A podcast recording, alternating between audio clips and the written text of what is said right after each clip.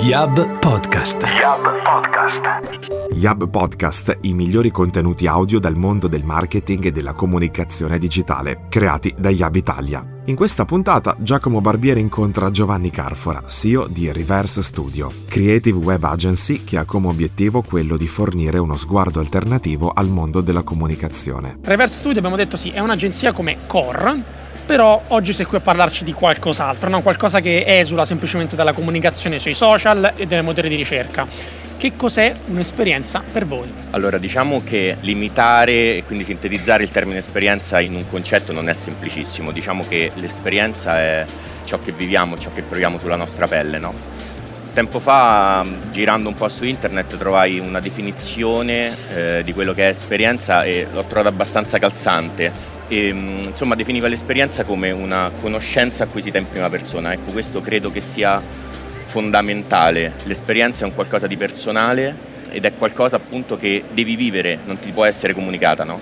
Ti sarà capitato mille volte che magari un tuo amico ti ha raccontato di un viaggio, per quanto il tuo amico potesse essere bravo a raccontarti di questo, del viaggio che aveva fatto, delle esperienze che aveva fatto, del, delle sensazioni che aveva avuto, tu non saresti mai stato in grado di provare quello che provava lui, le sensazioni, le emozioni che ha provato. Ecco perché l'esperienza deve essere vissuta in prima persona ed è strettamente personale. La stessa esperienza fatta vivere a due persone diverse ha effetti completamente diversi sulle due persone e genera due esperienze completamente differenti. Da questo concetto, fondamentalmente, essendo noi molto attratti da questo concetto, abbiamo cercato di trasferire l'esperienza non solo nei servizi e nei prodotti che offre Reverse Studio, ma siamo partiti da noi e abbiamo detto cerchiamo di trasferire questa esperienza anche ai nostri clienti. Come l'abbiamo fatto? Abbiamo cercato di instaurare e quindi sviluppare dei processi creativi totalmente inclusivi dove al centro c'era co-creazione e condivisione fondamentalmente e abbiamo iniziato a gestire il cliente guidandolo in un processo, quindi dalla fase di brainstorming alla fase di analisi, alla fase di sviluppo della strategia fondamentalmente cercandolo di renderlo partecipe, cercando di renderlo protagonista e, e non spettatore, no? in maniera tale che lui fosse consapevole delle scelte che andavamo a fare, in maniera tale che lui sentisse alla fine il proprio prodotto, la propria campagna veramente suo. Sì. E questo ci ha aiutato non solo a tirar fuori poi dei prodotti migliori, perché noi alla fine conoscevamo veramente a fondo gli obiettivi del cliente, la ragione d'essere proprio del suo progetto e quindi riuscivamo poi ad arrivare a Dama fondamentalmente con il suo progetto, ma leghiamo con lui un rapporto alla fine fiduciario perché lui ci vede lavorare, sa come lavoriamo, sa come certo. stiamo ragionando sul suo progetto e quindi alla fine funziona fondamentalmente. Sì. O questo insomma poi lo facciamo più che altro dire a loro fondamentalmente, però diciamo che i risultati sono buoni. Quindi tornando alla tua domanda, che cos'è l'esperienza per reverse? Nel nostro caso è esperienza vissuta in prima persona e nel nostro caso di poter mh, riassumere in concetti di co-creazione e condivisione fondamentalmente. È come in realtà se il cliente diventa un po' l'utente in un contesto in cui c'è questa continua ricerca di feedback, continua iterazione sul feedback. Assolutamente. No? Facevo l'esempio anche in un altro episodio eh, che il Limiti, per esempio, è una banca che è stata creata proprio community driven, cioè sul feedback dell'utente che è anche il cliente, no? quindi l'approccio mi sembra abbastanza simile, solo che voi ovviamente con il cliente partite da magari ah, facciamo questa campagna eccetera eccetera, però arrivate al creare un prodotto che sia esattamente un'esperienza multipiattaforma, omnicanale, come la vogliamo chiamare per i termini del marketing, che eh, abbia i valori del brand in sé. No? Esattamente. Quindi il ruolo dell'utente oggi è più spettatore o più protagonista? Allora, assolutamente protagonista. Negli ultimi anni abbiamo visto proprio un passaggio da quello che era una comunicazione unidirezionale in cui le aziende comunicavano ai propri utenti e quindi al tempo spettatori, quelli che erano i valori dei propri prodotti, i valori dei propri servizi, anche i valori della propria azienda e quindi si passa da una comunicazione unilaterale che poi era un po' diciamo caratteristica di quella che è stata un po' l'era dell'informazione, no? A una comunicazione bilaterale. Adesso l'utente vuole eh, dire la sua, vuole interagire con l'azienda, vuole si che il prodotto che deve interagire. Si, si sente all'interno dell'azienda, esattamente. E vuole dare i propri feedback e vuole che le aziende percepiscano questi feedback e li mettano poi in pratica, no? E quindi fondamentalmente si crea un rapporto tra azienda e cliente sempre più stretto. Basta pensare un po' all'importanza che adesso assumono gli influencer e le community stesse, no? La community ormai è un vero e proprio asset per l'azienda.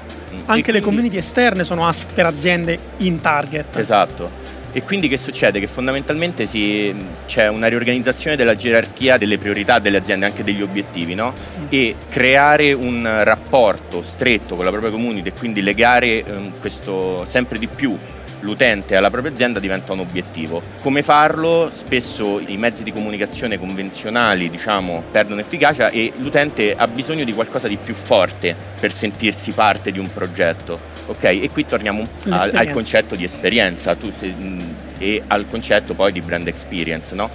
Le aziende l'hanno capito, ci posso fare alcuni esempi diciamo, ecco sì. che ci sono stati di recente, con Cichita per esempio, alla fine dell'estate ha coinvolto la propria community nel disegnare una parte del proprio bollino per un'edizione speciale del 2020.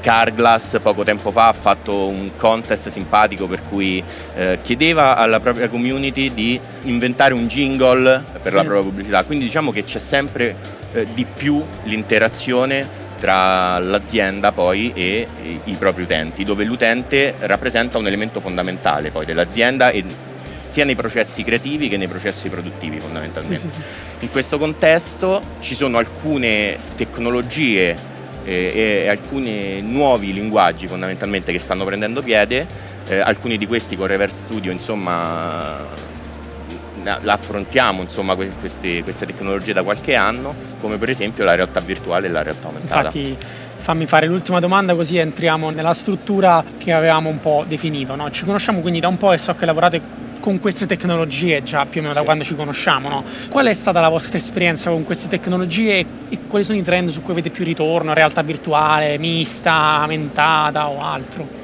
Allora, noi iniziamo a lavorare con realtà aumentata e realtà virtuale circa 4 anni fa, 4-5 anni fa.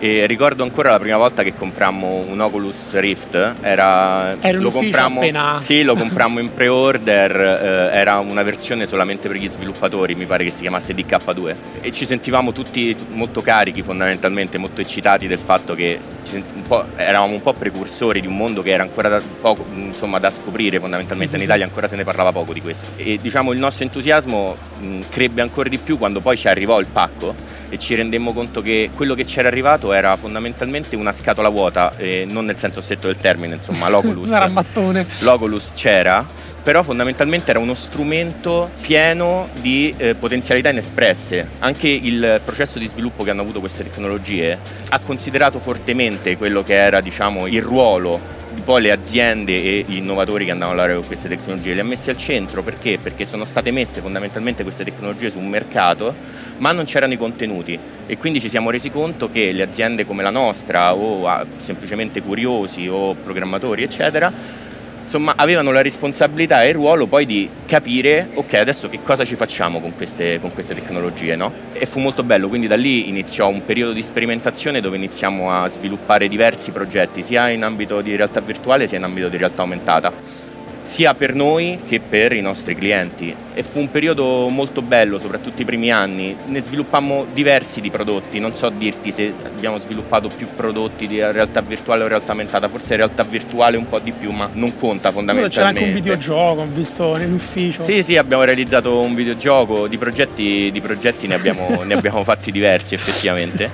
No, fu molto divertente ed è tuttora piuttosto divertente dopo questo periodo insomma poi abbiamo lavorato con, con clienti, quindi diciamo non vorrei tanto mettere il punto su se abbiamo sviluppato più realtà virtuale o realtà aumentata, piuttosto eh, utilizziamo una tecnologia piuttosto che un'altra in base a poi a quelli che sono gli obiettivi dell'azienda o, o del software che dobbiamo sviluppare. Sì, sì, sì, mm, Come agenzia, diciamo, uh-huh. mi rendo conto che tra team e amici, eccetera, eccetera, soprattutto su Roma, non, non so se tanto su Milano, c'è questa tendenza a dire ok io oggi faccio dei servizi di comunicazione però il mio sogno è sempre fare il mio prodotto no? Sì. qual è la cioè me lo dicevi anche me lo dicevi anche ieri no?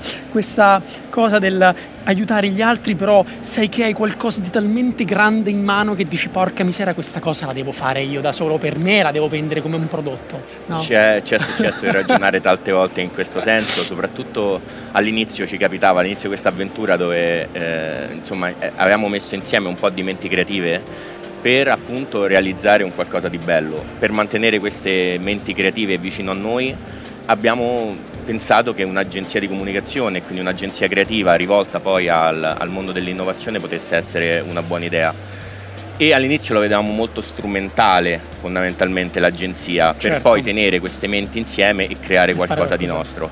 Poi chiaramente con il tempo i clienti aumentano, diventano sempre più grandi certo. e quindi poi diciamo che perdi un po' di vista quella che è diciamo, la strada con cui hai iniziato no? sì. e a volte con rammarico, però insomma i risultati li stiamo raggiungendo, abbiamo un team di persone veramente speciali, sono tutti creativi e innovatori fondamentalmente nel cuore, quindi è molto bello. Il tuo intervento, Giovanni, è un intervento in cui, nel contesto di questa narrazione sulla modernità liquida, è lo struggle, diciamo in inglese, in italiano non so come definirlo, non solo l'accontentare il progetto del cliente, quanto anche proprio nel costruire un prodotto che non solo piaccia al cliente, ma sia challenging per voi perché sì, siamo nel momento, cioè ok dobbiamo portare a casa la pagnotta, va bene, però noi millennial, perché anche tu no, lo sei, siamo estremamente in questo senso eh, più selettivi, nel senso che se una cosa non mi piace, cioè io la faccio, ma la faccio veramente